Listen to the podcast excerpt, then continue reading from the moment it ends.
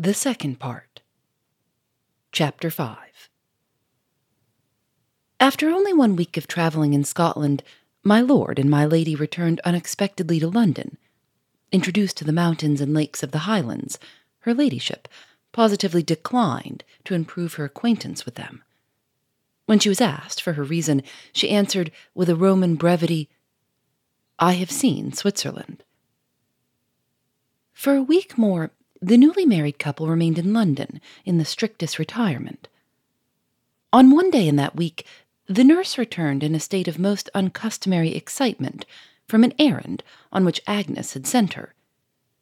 Passing the door of a fashionable dentist, she had met Lord Montbarry himself, just leaving the house. The good woman's report described him with malicious pleasure as looking wretchedly ill his cheeks are getting hollow, my dear, and his beard is turning gray. I hope the dentist hurt him. Knowing how heartily her faithful old servant hated the man who had deserted her, Agnes made due allowance for a large infusion of exaggeration in the picture presented to her. The main impression produced on her mind was an impression of nervous uneasiness. If she trusted herself in the streets by daylight, while Lord Montbarry remained in London. How could she be sure that his next chance meeting might not be a meeting with herself? She waited at home, privately ashamed of her own undignified conduct, for the next two days. On the third day, the fashionable intelligence of the newspapers announced the departure of Lord and Lady Montbarry for Paris, on their way to Italy. Mrs. Ferrari, calling the same evening, informed Agnes that her husband had left her with all reasonable expression of conjugal kindness, his temper being improved by the prospect of going abroad. But one other servant accompanied the travellers, Lady Montbarry's maid, rather a silent, unsociable woman, so far as Emily had heard. Her ladyship's brother, Baron Rivar, was already on the continent, it had been arranged that he was to meet his sister and her husband at Rome. One by one, the dull weeks succeeded each other in the life of Agnes. She faced her position with admirable courage, seeing her friends, keeping herself occupied in her leisure hours with reading and drawing, leaving no means untried of diverting her mind from the melancholy remembrance of the past. But she had loved too faithfully she had been wounded too deeply to feel in any adequate degree the influence of the moral remedies which she employed. Persons who met with her in the ordinary relations of life, deceived by her outward serenity of manner, agreed that Miss Lockwood seemed to be getting over her disappointment. But an old friend and school companion who happened to see her during a brief visit to London was inexpressibly distressed by the change that she detected in Agnes. This lady was Mrs. Westwick, the wife of that brother of Lord Montbarry who came next to him in age, and who was described in the peerage as a presumptive heir to the title. He was then away, looking after his interests in some mining property which he possessed in America. Mrs. Westwick insisted on taking Agnes back with her to her home in Ireland. Come and keep me company while my husband is away. My three little girls will make you their playfellow, and the only stranger you will meet is the governess, whom I answer for your liking beforehand. Pack up your things, and I will call for you tomorrow on my way to the train. In those hearty terms, the invitation was given. Agnes thankfully accepted it. For three happy months, she lived under the roof of her friend the girls hung round her in tears at her departure, the youngest of them wanting to go back with Agnes to London. Half in jest, half in earnest, she said to her old friend at parting, If your governess leaves you, keep the place open for me. Mrs. Westwick laughed. The wiser children took it seriously and promised to let Agnes know. On the very day when Miss Lockwood returned to London, she was recalled to those associations with the past, which she was most anxious to forget. After the first kissings and greetings were over, the old nurse, who had been left in charge at the lodgings, had some startling information to communicate derived from the courier's wife. Here has been little Mrs. Ferrari, my dear, in a dreadful state of mind, inquiring when you would be back. Her husband has left Lord Montbarry without a word of warning, and nobody knows what has become of him. Agnes looked at her in astonishment. Are you sure of what you're saying? she asked. The nurse was quite sure. Why, Lord bless you, the news comes from the courier's office in Golden Square. From the secretary, Miss Agnes, the secretary himself. Hearing this, Agnes began to feel alarmed as well as surprised. It was still early in the evening. She at once sent a message to Mrs. Ferrari to say that she had returned. In an hour more, the courier's wife appeared, in a state of agitation which it was not easy to control. Her narrative, when she was at last able to speak connectedly, entirely confirmed the nurse's report of it. After hearing from her husband with tolerable regularity from Paris, Rome, and Venice, Emily had twice written to him afterwards and had received no reply. Feeling uneasy, she had gone to the office in Golden Square to inquire if he had been heard of there. The post of the morning had brought a letter to the secretary from a courier then at Venice. It contained startling news of Ferrari. His wife had been allowed to take a copy of it, which she now handed to Agnes to read. The writer stated that he had recently arrived in Venice. He had previously heard that Ferrari was with Lord and Lady Montbarry at one of the old Venetian palaces, which they had hired for a term. Being an old friend of Ferrari, he had gone to pay him a visit.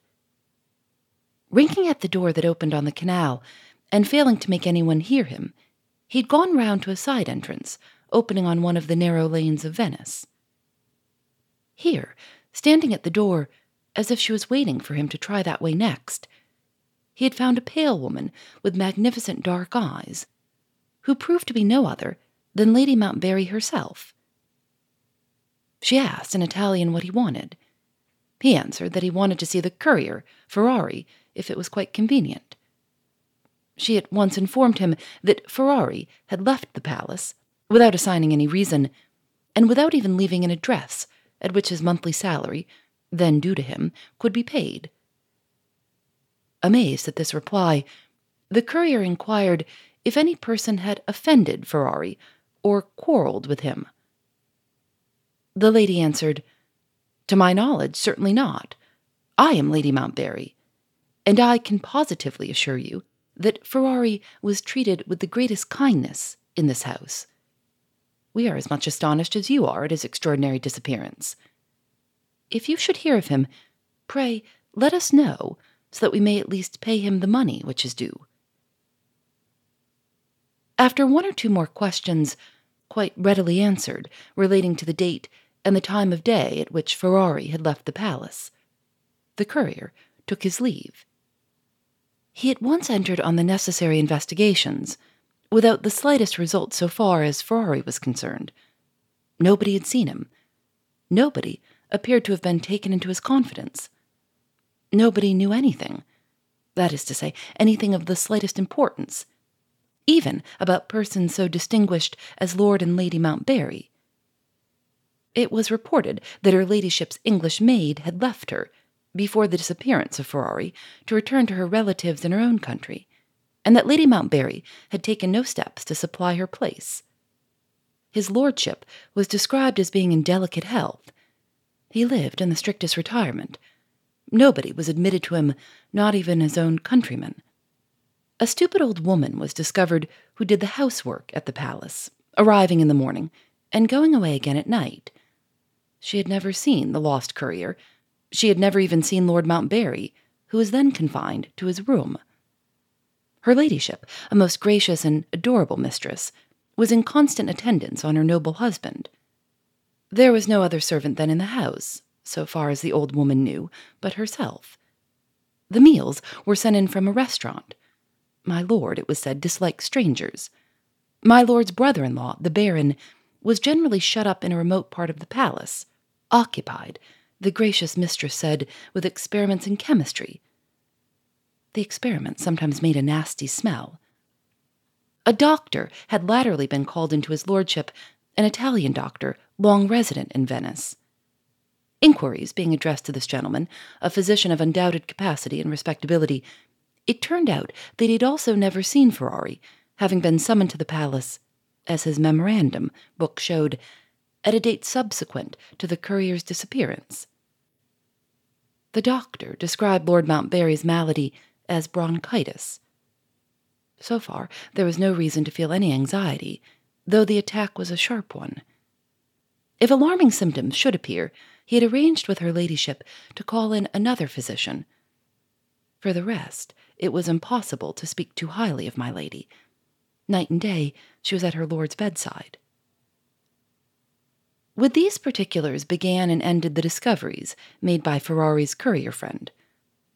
The police were on the lookout for the lost man, and that was the only hope which could be held forth for the present to Ferrari's wife. What do you think of it, miss? the poor woman asked eagerly. What would you advise me to do? Agnes was at a loss how to answer her. It was an effort even to listen to what Emily was saying.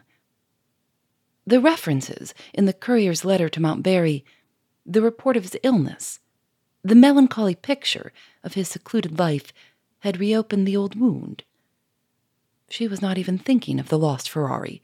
Her mind was at Venice, by the sick man's bedside. I hardly know what to say, she answered. I've had no experience in serious matters of this kind.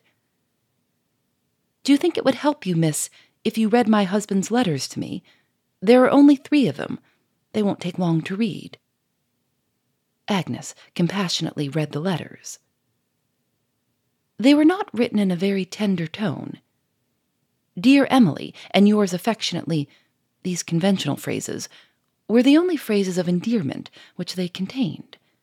In the first letter, Lord Montbarry was not very favorably spoken of. We leave Paris tomorrow. I don't much like my lord. He is proud and cold, and between ourselves, stingy in money matters.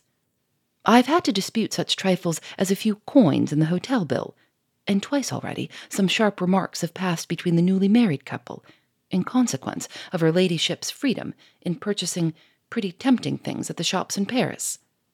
I can't afford it. You must keep to your allowance. She has had to hear those words already. For my part, I like her. She has the nice, easy, foreign manners. She talks to me as if I was a human being, like herself. The second letter was dated from Rome. My lord's caprices, Ferrari wrote, have kept us perpetually on the move. He was becoming incurably restless. I suspect he's uneasy in his mind. Painful recollections, I should say. I find him constantly reading old letters when her ladyship is not present. We were to have stopped at Genoa, but he hurried us on. The same thing at Florence. Here at Rome, my lady insists on resting her brother has met us at this place. There has been a quarrel already, the lady's maid tells me, between my lord and the baron. The latter wanted to borrow money of the former. His lordship refused in language which offended Baron Rivar. My lady pacified them and made them shake hands. The third and last letter was from Venice. More of my lord's economy Instead of staying at the hotel, we've hired a damp, moldy, rambling old palace. My lady insists on having the best suites of rooms wherever we go, and the palace comes cheaper for a two months' term. My lord tried to get it for longer. He says the quiet of Venice is good for his nerves. But a foreign speculator has secured the palace and is going to turn it into a hotel. The Baron is still with us, and there have been more disagreements about money matters. I don't like the Baron, and I don't find the attractions of my lady grow on me. She was much nicer before the Baron joined us. My lord is a punctual paymaster. It's a matter of honor with him. He hates parting with his money, but he does it because he has given his word. I receive my salary regularly at the end of each month, not a franc extra, though I have done many things which are not part of a courier's proper work Fancy the Baron trying to borrow money of me. He's an inveterate gambler. I didn't believe it when my lady's maid first told me so, but I have seen enough since to satisfy me that she was right. I have seen other things besides, which, well, which don't increase my respect for my lady and the Baron. The maid says she means to give warning to leave. She is a respectable British female and doesn't take things quite so easily as I do. It is a dull life here. No going into company, no company at home. Not a creature sees my lord, not even the council or the banker. When he goes out, he goes alone, and generally towards nightfall. Indoors, he shuts himself up in his own room with his books, and sees as little of his wife and the Baron as possible. I fancy things are coming to a crisis here. If my lord's suspicions are once awakened, the consequences will be terrible. Under certain provocations, the noble Montbarry is a man who would stick at nothing. However, the pay is good, and I can't afford to talk of leaving the place, like my lady's maid. Agnes handed back the letters, so suggestive of the penalty paid already for his own infatuation by the man who had deserted her, with feelings of shame and distress which made her no fit counselor for the helpless woman who depended on her advice. The one thing I can suggest, she said, after first speaking some kind words of comfort and hope, is that we should consult a person of greater experience than ours. Suppose I write and ask my lawyer, who is also my friend and trustee, to come and advise us tomorrow after his business hours. Emily eagerly and gratefully accepted the suggestion. An hour was arranged for the meeting on the next day. The correspondence was left under the care of Agnes, and the courier's wife took her leave. Weary and heartsick, Agnes lay down on the sofa to rest and compose herself. The careful nurse brought in a reviving cup of tea. Her quaint gossip about herself and her occupations, while Agnes had been away, acted as a relief to her mistress's overburdened mind. They were still talking quietly when they were startled by a loud knock at the house door. Hurried footsteps ascended the stairs. The door of the sitting room was thrown open violently. The courier's wife rushed in like a madwoman. He's dead! They've murdered him! Those wild words were all she could say. She dropped on her knees at the foot of the sofa, held out her hands with something clasped in it, and fell back in a swoon. The nurse, signing to Agnes to open the window, took the necessary measures to restore the fainting woman. What's this? she exclaimed. Here's a letter in her hand. See what it is, miss. The open envelope was addressed, evidently in a feigned handwriting, to Mrs. Ferrari. The postmark was Venice. The contents of the envelope were a sheet of foreign notepaper and a folded enclosure. On the notepaper, one line only was written. It was again in a feigned handwriting, and it contained these words To console you for the loss of your husband. Agnes opened the enclosure next. It was a Bank of England note for a thousand pounds. Phoebe Reads a Mystery is recorded in the studios of North Carolina Public Radio WUNC.